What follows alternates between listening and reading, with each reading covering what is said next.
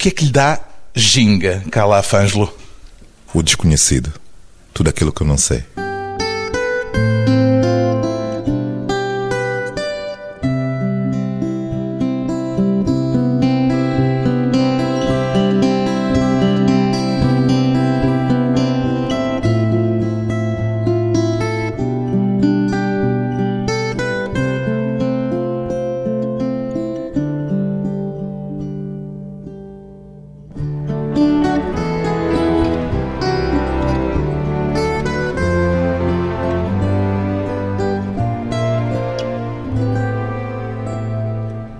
Calaf, 37 anos, músico e escritor. Posso apresentá-lo assim, Calaf? Sim, sim. Poeta?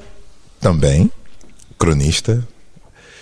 Músico, sim, mas. Não exatamente instrumentista. Exatamente. Tem muita cerimônia com essa palavra. Mais do que com a palavra poeta? Mais do que a palavra poeta. Eu tenho uma banda, por exemplo, acabaste de ouvir, mas ninguém espreitou naquela sala. Foste tu que entraste lá, o único. E todos aqueles músicos são super talentosos.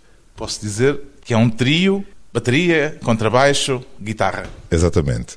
Guitarra Totti, Samed, contrabaixo Damien Cabaud e na bateria um duo. Dois angolanos e um argentino. Adotado por Lisboa, tal como eu. Vamos começar por esclarecer aqui uma questão relativa ao nome. Calaf Ângelo e Calaf Epalanga são a mesma pessoa? Totalmente a mesma pessoa.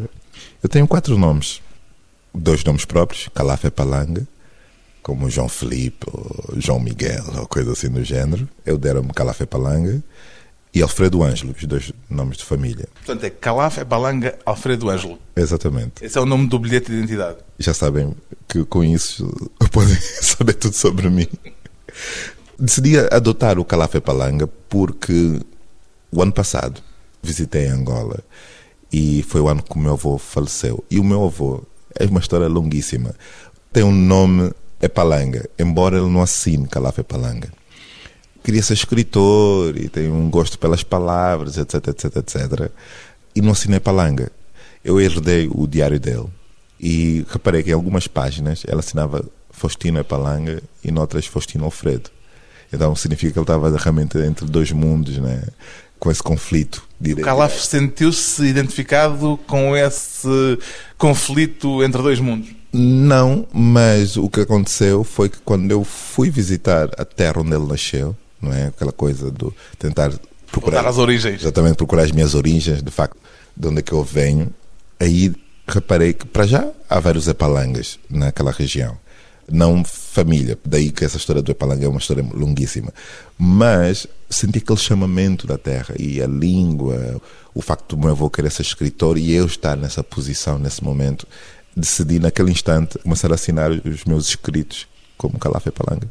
Calafé Palanga é, portanto, o escritor ligado à música Calafângelo. Será isso? Não, o Calafângelo. Não há essa lógica. Não há essa lógica. O Calafângelo vai deixar de existir. Eu ainda não consegui organizar a minha presença social. Por isso é que quando forem ao Facebook vão encontrar o Calafângelo. Mas agora vai ter carta branca no CCB no dia 29 e ainda vai ser Calafângelo. Não, o CCB foi muito inteligente, resolveu o meu problema e chamou-me apenas Calaf. Se calhar fica esse às tantas como nome futuro, não? Esse é meu, não é? E tenho muito gosto. Minha relação com esse nome foi tardia, porque pá, até os meus 5 anos eu detestava esse nome. Porque era muito esquisito. Então... O que, é que quer dizer Calaf? Tem algum significado em alguma língua nacional de Angola? Não, é um nome árabe. Tem um significado qualquer, é árabe, mas eu não sei. E os meus pais não me contaram. Simplesmente eles deram-me o nome porque existia um músico dominicano, muito popular nos anos 70, chamado Luís Calaf e assinava com dois Fs. O meu pai adorava esse músico e decidiu chamar-me Calaf. E ele... Calaf já ouviu esse músico? Sim, totalmente. É brilhante, é brilhante. E não vai à procura de saber o que é que quer dizer Calaf? Sim, quando eu visitar um país árabe vou investigar. Acontece quando eu criei o meu Twitter, por exemplo. O meu Twitter é só Calaf. Na altura não havia pá, muita presença árabe no Twitter. Mas depois da Primavera Árabe, não é? as revoluções no mundo árabe, começou uma invasão de calafes no Twitter. É incrível. Hoje estou no meio deles todos, não é? Mas são imensos. Muitos. Você não se sente sozinho enquanto calaf? Não, não, não, não. É o um mundo. Gostei de conhecer os calafes. E o que é que o calaf vai fazer com a carta branca que o CCP lhe deu para dia 29 de maio? Vou contar as histórias sobre Lisboa, a minha Lisboa, a Lisboa que me fascina, a Lisboa que me inspira. Só como eu venho da escola de spoken word. E é um espetáculo de spoken word? E não só, há canções e vamos cantar os refrões. Eu não sou maluco. Porquê? Seria maluco fazer um espetáculo só de spoken word? Seria muito chato, não é? Nós estamos em Nova York, por isso convém dosear a coisa. Bom, eu já tive no OT com spoken word puro e duro, e aí há espaço, mas fora daquela... daquele A sala do CCB é muito grande. Exatamente, convém ser generoso para com o público, não é? Eu tenho muito respeito para com as pessoas que saem de casa e compram um bilhete e sentam-se numa sala e vão ver um espetáculo. E então, para resolver essa questão, decidi chamar esses músicos excelentes que acabaste de ver lá em cima. E a ideia é fazer uma festa, em certo sentido? Exatamente, contar histórias, não é? Aquelas histórias do final dos anos 90, bairro Altos e prestar homenagem ao samba, às quizombas, figuras como Zé da Guiné. Dizem-me, chamaram-me isso, eu sou um herdeiro do Zé da Guiné. Não sei se é por causa do, do, do fato completo. Do fato completo, mas sem dúvida vamos homenagear também o estilo, não é? o bom vestir, o bom gosto de algumas figuras que não só o Zé da Guiné, mas também a geração Orfeu, por exemplo. Eles vestiam-se impecavelmente bem. Essa imagem de marca do fato é qualquer coisa que descobriu já em Lisboa com que já vinha de Angola? Descobri em Lisboa, porque em Lisboa comecei a colecionar discos de vinil. E eu sou um aficionado pelos discos dos anos 60, Blue Note, a Impulse. E, e os músicos de jazz bem vestidos? Totalmente. E curiosamente, havia uma loja de discos ali nos restauradores, que era o ponto de encontro dos colecionadores de discos todos da cidade. A loja ainda existe, chama-se Discoleção. Foi aí que eu conheci o Zé da Guiné. Ele era frequentador dessa loja. E era um Sim. homem sempre bem vestido. Totalmente. Parecia saído de uma daquelas capas. Bom, quando se é Foi jovem... aí que o Calaf achou, eu quero ser assim. Não é só querer ser assim, mas também, por exemplo, se estudar a história dos poetas africanos, muitos deles se tornaram políticos mais tarde, né, os nossos pais da nação, também se vestiam dessa forma, né? Estudantes da Casa do Império também se vestiam impecavelmente bem, não é? Era a época. E eu acho que... Mas já não estamos nessa época. Mas eu ainda gosto da beleza, eu gosto do bom design. Calaf tem uma mentalidade retrô? Não, eu tenho saudades do futuro e quero olhar para frente. Mas eu acho que no fato há essa ideia do uniforme, nessa ideia de meio que te anulas, não é?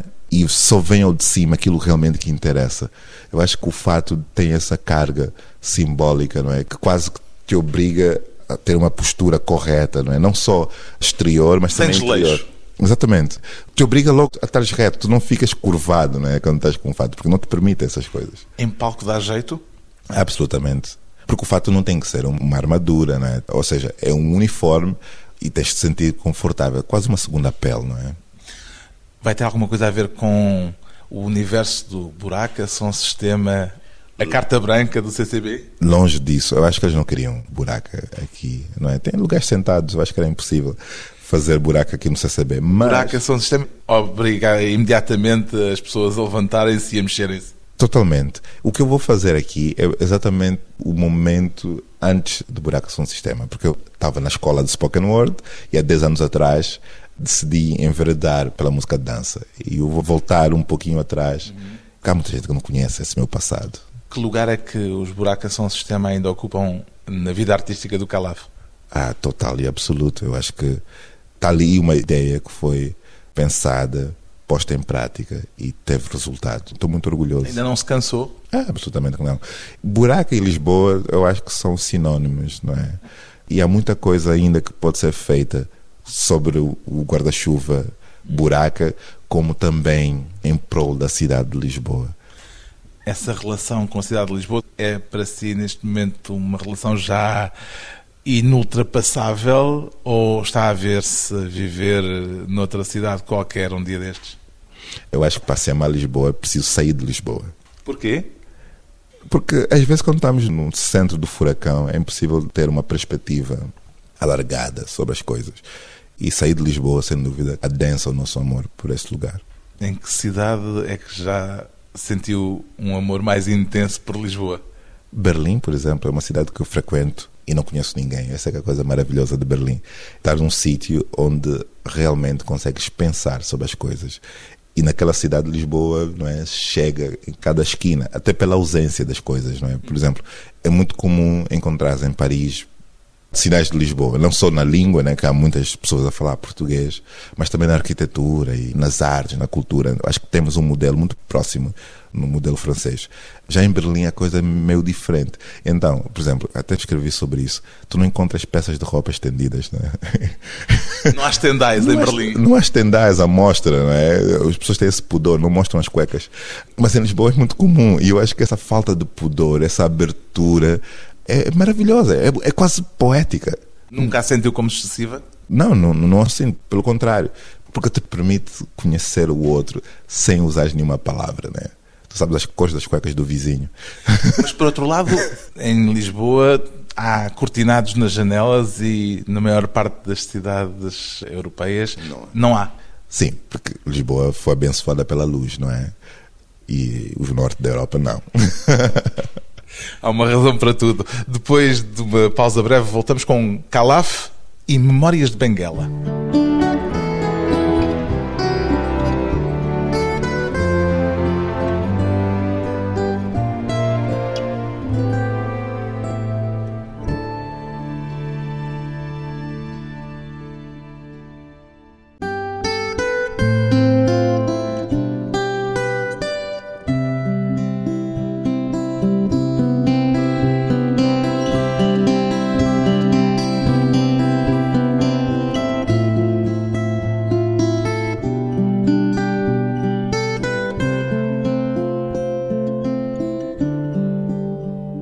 Regressa à conversa com Calaf Ângelo, um angolano em Lisboa. O caráter mestiço de Lisboa tem aumentado ou diminuído, Calaf, desde que conheceu a cidade? Aumentado, aumentado sim. Mas eu devo dizer que tudo o que nós vemos agora já estava presente. Não estava a ver à mostra? Não estava à mostra, exatamente.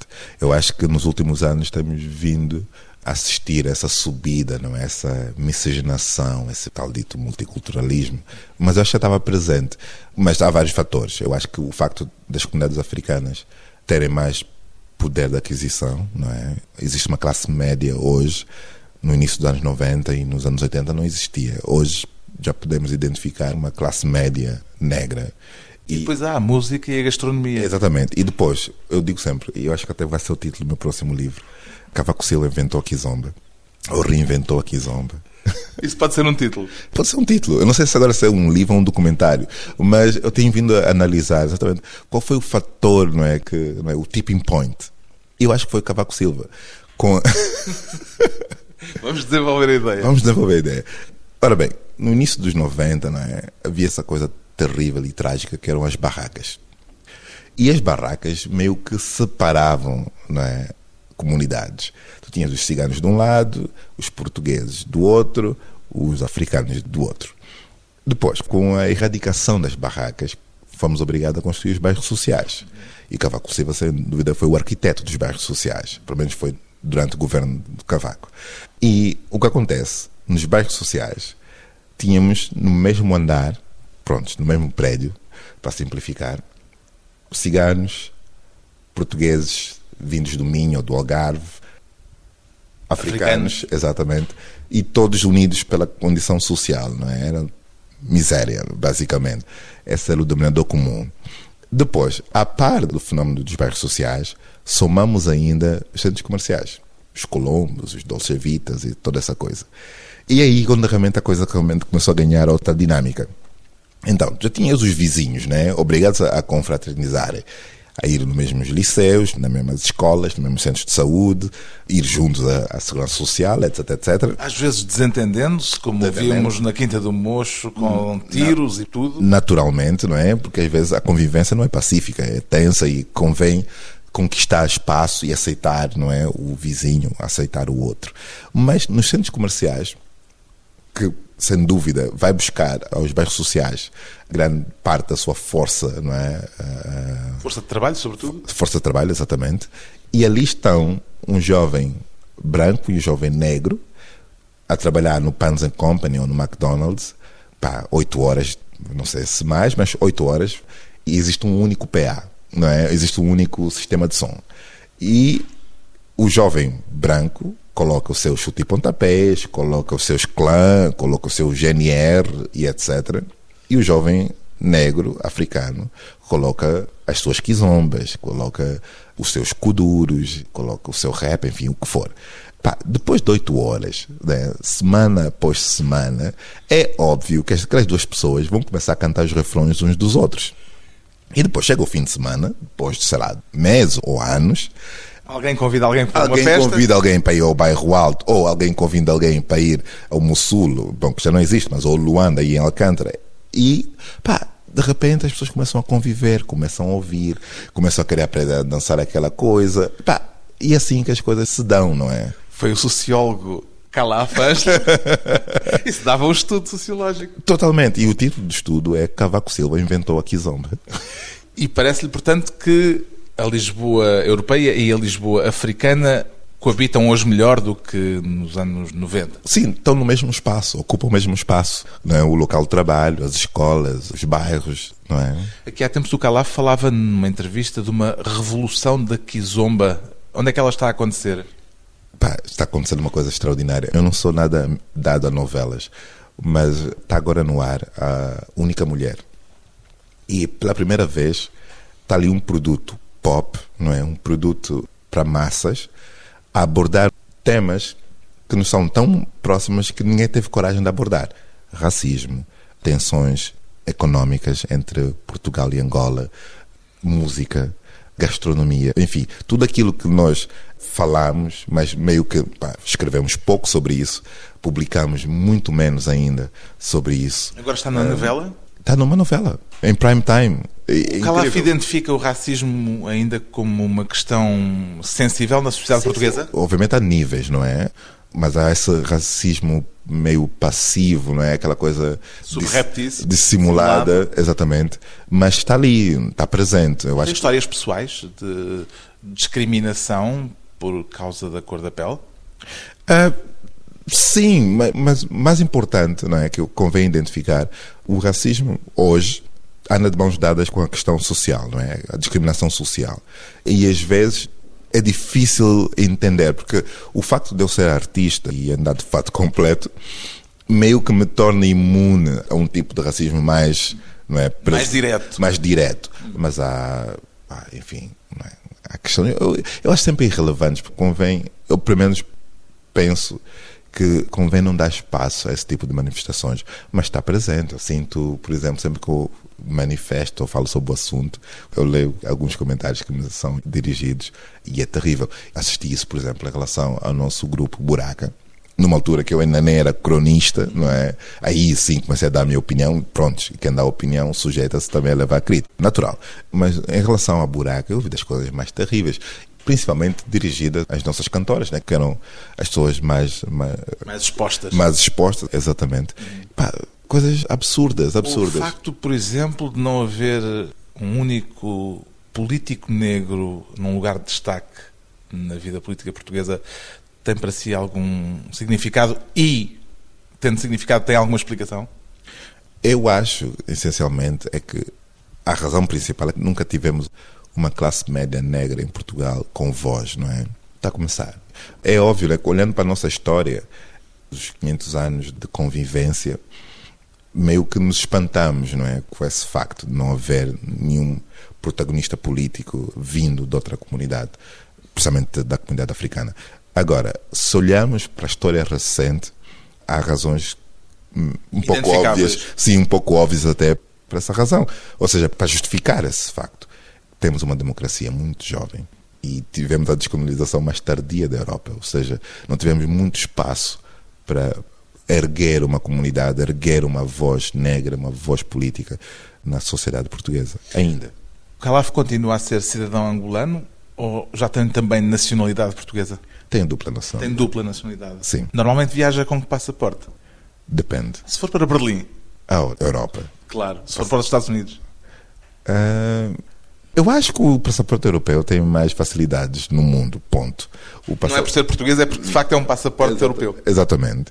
E o passaporte angolano, infelizmente, ainda é visto com desconfiança. Eu, se apresento o passaporte angolano, as pessoas pensam que eu vou emigrar para aquele país. Bom, enfim, ainda são preconceitos que ainda não foram abolidos. Lembra-se do que sentiu ao chegar a Lisboa pela primeira vez, aos 17 anos, Calaf? Sim. Eu já tinha cá estado, por isso. Ah, não foi a não, primeira não vez que aterrou não? Não, não, não. Já conhecia, já estava. Aos 17 veio viver para cá? Sim. Houve choque cultural? Não. Longe disso. Não. Zero. Veio estudar na altura? Sim. Veio estudar o quê? Bem, eu queria, acabei por não fazer nada do que estava planeado. Mas sim, queria estudar gestão e voltar para Angola e ganhar muito dinheiro. Já perdeu esse sonho? Não aconteceu nem uma coisa nem outra. Nem estudei, nem fui ganhar muito dinheiro. A música não dá muito dinheiro ainda. Eu acho que a cultura não dá dinheiro, mas é importante. E queria ser rico? Não, eu queria comprar tempo. Eu acho que o dinheiro consegue comprar tempo. É só isso. Não consegue comprar felicidade, mas consegue comprar tempo. O Calaf é dado a nostalgias? Como disse, tenho saudades do futuro. Portanto, não tem saudades da infância em Benguela? Não. É útil. Sem dúvida. Tem memórias. Exatamente. Eu acho que as memórias são úteis porque me ajudam me ajudam a escrever, me ajudam a encontrar uma voz.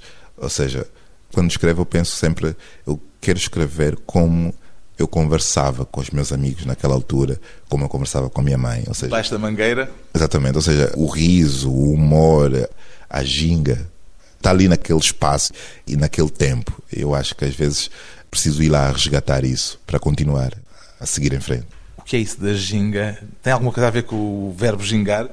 Totalmente. É um. É um... um jeitinho? Sim, é um jeitinho. Há, há várias gingas. Para cada situação, há uma ginga é, a aplicar. No sentido da escrita e da criação, a ginga tem mais a ver com despudor, ou seja, eu tento não estar totalmente dentro da forma e preciso estar um pouquinho fora, um pouquinho desarrumado.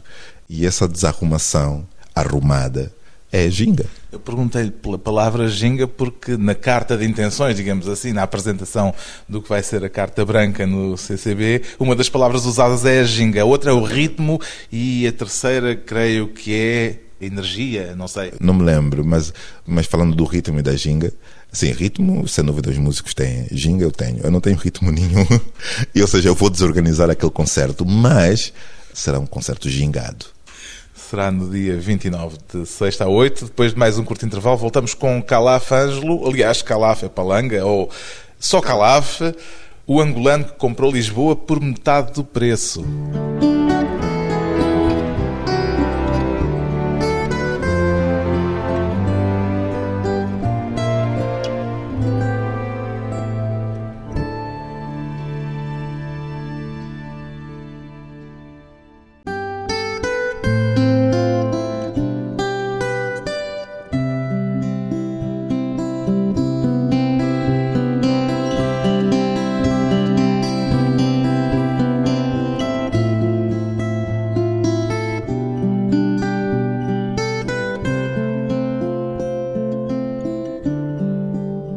Convidado hoje para a conversa pessoal e transmissível, o artista a que o CCB deu carta branca para fazer o que quiser no próximo dia 29, de sexta a oito dias. Foi-lhe fácil saber o que queria fazer, Calaf? Não, foi dificílimo. A primeira coisa que me ocorreu foi, ok, é a sala, não é o grande auditório. Posso fazer tudo o que quiser. Exatamente. Deixa-me criar uma ópera para isto. Não há tempo. Não, seria uma dor de cabeça terrível. Porque eu estou na estrada, né? O buraco. Ah, não... continua sim, a sim, palmilhar sim, terra. Totalmente. Aliás, eu não me via voltar à condição de solista, por assim dizer, novamente. Eu estou muito bem com os buracos e estou muito bem com os livros. E são essas duas coisas que eu quero desenvolver neste momento.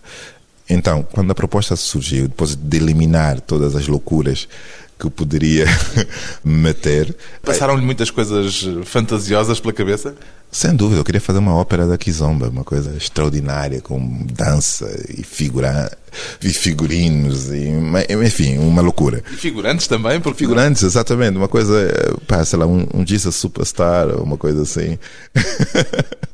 Mas lá tive juízo e decidi simplificar. E eu gosto das coisas minimais, eu gosto das coisas simples. E eu depois tenho essa ideia de que a música angolana ainda não cresceu tanto quanto deveria e poderia. Então, mesmo na minha condição de músico, não músico, consegui provocar e consegui chamar algumas pessoas para embarcar na minha loucura de trazer e reinterpretar aquelas canções de uma forma um pouquinho mais contemporânea, um pouquinho mais universalista, de certa forma. Ou seja, flertando, namorando com outros ritmos, resgatando algumas sonoridades. A partir de canções conhecidas? Sim, a partir de canções conhecidas. Estou a usar toda a minha escola da música eletrónica, né? estou a samplar, né? só que estou a samplar com uma banda né? ao vivo e isso dá uma certa graça. O espetáculo vai ter o mesmo título que deu ao seu último livro. É uma provocação? O título, sim, sem dúvida, é uma provocação. Mas o, o angolano que comprou Lisboa por metade do preço. Sim, mas o espetáculo é sério. Assim como o livro é sério. e já agora, foi uma pechincha ou a compra ainda lhe ficou cara? É, é, é cara. Assim, é cara porque eu tive que me dar em troca. Não foi uma conquista fácil. Foi, foi uma espécie de pacto de Sim. Fausto com o diabo? Exatamente, foi uma troca deu-me mundo, deu-me tudo, mas também ficou com a minha alma. Não teve de enfrentar eh, no leilão a Isabel dos Santos? A Isabel é muito simpática, mas eu acho que ela está interessada por outras coisas. É porque ela pode comprar Lisboa pelo preço inteiro e não pela metade. Bah, eu acho que a Lisboa que interessa a Isabel não é a mesma Lisboa que me interessa a mim. Acho que são Lisboas diferentes. Qual é que lhe interessa a si? Eu quero a Lisboa dos desgraçados, não é? A Lisboa dos maltrapilhos, a Lisboa do bairro alto. Dos maltrapilhos, apesar de ir de fato. Eu acho que na miséria há sempre uma certa dignidade, não é? Podemos ser miseráveis, mas não precisamos ser totalmente debochados, nem nada do gênero. Mas eu gosto da Lisboa da linha de Sintra, gosto da Lisboa de Chelas, gosto da Lisboa de subúrbio, da Lisboa não só da Avenida da Liberdade e das lojas caras? Não, eu vivo na Baixa porque eu não consigo conduzir. Não, não, não, tenho carta, então preciso estar móvel e circular. E a Baixa é prática. E depois está deserto, que é uma tristeza para mim. O seu título brinca com esta sensação de o dinheiro angolano, o dinheiro do petróleo e dos diamantes, estar a comprar o país ao desbarato. É uma ideia verdadeira do seu ponto de vista? Assim, eu acho que há exageros, é? sem dúvida. Porque. Eu, eu, eu... Há exageros por parte de quem tem esta ideia ou há exageros porque, nesta porque, porque essa ideia, essa ideia, relação entre Portugal e Angola? Sim, essa ideia dá duas coisas. Um, dá bons títulos para livros. É o caso. Exato. E faz vender jornais, não é? E eu acho que, por exemplo, vou contar um equívoco. Certo dia eu estava a almoçar com o meu fato completo, ali na Baixa, um restaurante sem nada de extraordinário, uma coisa simples. E sai da cozinha, não é? O dono veio ter comigo, assim, muito sério, não é? Perguntou se estava tudo bem. Eu disse que sim, tinha adorado, sei lá, curvino ou alguma coisa assim do gênero. E ele me pergunta: o senhor é angolano, não é? Disse, sim, sou angolano. E ele disse: pá, eu tenho um restaurante à venda. O senhor quer comprar? Assim, no momento. ali no ato. E é óbvio que eu, a contar os meus tostões, não é? Porque se tivesse precisado de comprar aquele restaurante ou Lisboa, estaria provavelmente no Gambrinos ou no Tavares Rico. Não, estava ali numa tasca, não é? E é óbvio. Olhei para aquele senhor, obviamente rime, não é? Só que, obviamente, em vez de dizer não, desculpa, não posso, estou aqui a contar moedas também como o senhor, eu perguntei quanto é que custava. E era acessível? Não. Não, não para mim. Acessível para alguém, sem dúvida, mas não para mim. Mas aí está uma coisa curiosa. É que tanto eu como aquele senhor estamos afetados, estamos no mesmo barco, não é? Porque quem está a comprar, os angolanos que estão a comprar e os portugueses que estão a vender, pertencem a 1% da população, tanto de um lado como do outro, que estão longe tão longe do nosso alcance, não é? Nós estamos na rua, ali, a caminhar, a apanhar transportes públicos e almoçar em tascas. Parece-lhe que os portugueses gostam dos angolanos e vice-versa? Eu acho que sim. Eu acho Ou criou-se, entretanto, aqui uma barreira qualquer devido às questões políticas e económicas? Aí está, não devemos confundir, eu acho que não devemos cair nessa armadilha de pensar que 1% dos portugueses que têm capacidade de ter essas empresas e têm capacidade de as vender é a mesma coisa que o resto da população, da mesma forma que eu digo isso em relação aos angolanos, para não confundirem, que o 1% dos angolanos que têm capacidade para investir e comprar essas empresas que estão disponíveis, estão cotadas em bolsa, etc, etc, etc, não tem nada a ver com o resto da população.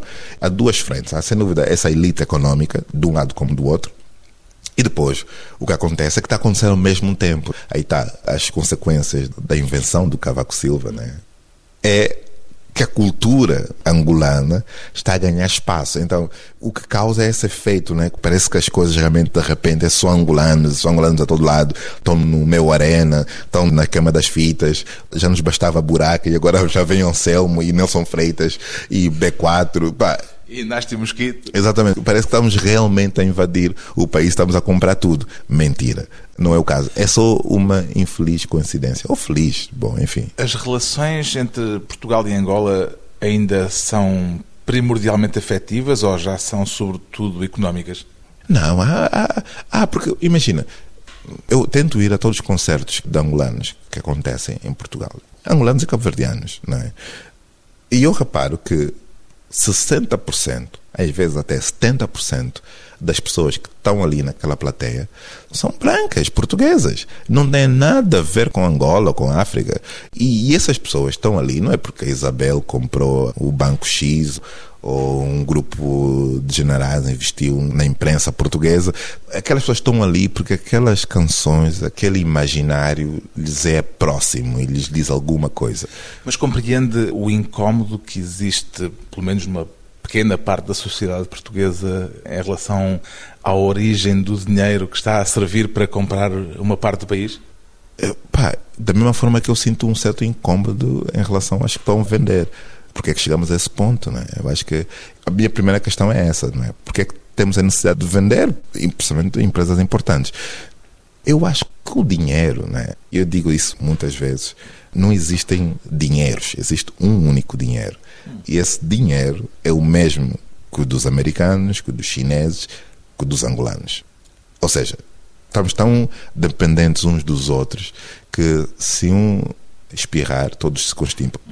Eu acho que essa coisa de achar que o dinheiro angolano é mais ou menos ilícito, eu acho que é um pouco naif. Há denúncias de casos de abuso de direitos humanos por causa da extração de diamantes, por exemplo? Totalmente, mas eu, eu sou da época que assisti à entrada das empresas portuguesas em Angola. Teixeira Duarte, Soares da Costa, enfim, grandes empresas de construção que entraram em Angola. Grupo Amorim, enfim, os grandes grupos financeiros portugueses e não só a investirem em Angola. E eu lembro que as empresas chegavam lá com uma agenda construir e de repente saltavam para a restauração, saltavam para uma data e começavam a multiplicar a sua carteira de negócios. Pá, não há nada de errado, né? Há uma oportunidade, tu investes. E eu senti que essa questão, não é? Ou seja, essa eu acho que a África continua a viver nesse loop de desgraças e de miséria, porque há muitos interesses em jogo. Muitos. Sem dúvida, não estou a libar os angolanos, não estou a libar os africanos dessa equação. Mas não sou naif ao mesmo tempo. Eu não consigo imaginar que uma empresa que vai investir em África não esteja ciente e não esteja disposta a torcer um pouquinho a moral a torcer um pouquinho os valores em nome do lucro. Eu não tenho pá, ilusões nenhumas em relação a essa matéria. Tem ilusões em relação a alguma coisa? Em relação à cultura? Eu, em acho, eu acho que a cultura nos pode a salvar. coisa política tem algum tipo de ilusões? Como disse, cultura para mim é educação, não é? Cultura é saber. Quanto mais não é, se sabe, melhores decisões se podem tomar. Espera mais da música ou das palavras, Calaf? Eu espero de tudo. Eu adoro, eu gosto de ver as meninas de Cascais aprender a dançar kizomba. Eu acho maravilhoso. Eu gosto do rap, eu gosto dos livros, eu gosto de tudo, tudo, tudo. Ainda sabe contar até 10 na língua dos seus pais? Não, esse é o meu calcanhar daqueles. A coisa que me deixa mais triste é o facto de não falar uma língua nacional. E aquelas línguas são muito ricas. O quimbundo, o umbundo, o kikongo são muito ricas. Pá, tem que aprender, não é? Identidade e Memória, os ingredientes da arte de um angolano em Lisboa. O angolano comprou Lisboa por metade do preço. Título do livro e agora título para o espetáculo no próximo dia 28, em que Calaf, Calaf Ângelo, Calaf é palanga, vai ter carta branca no CCB.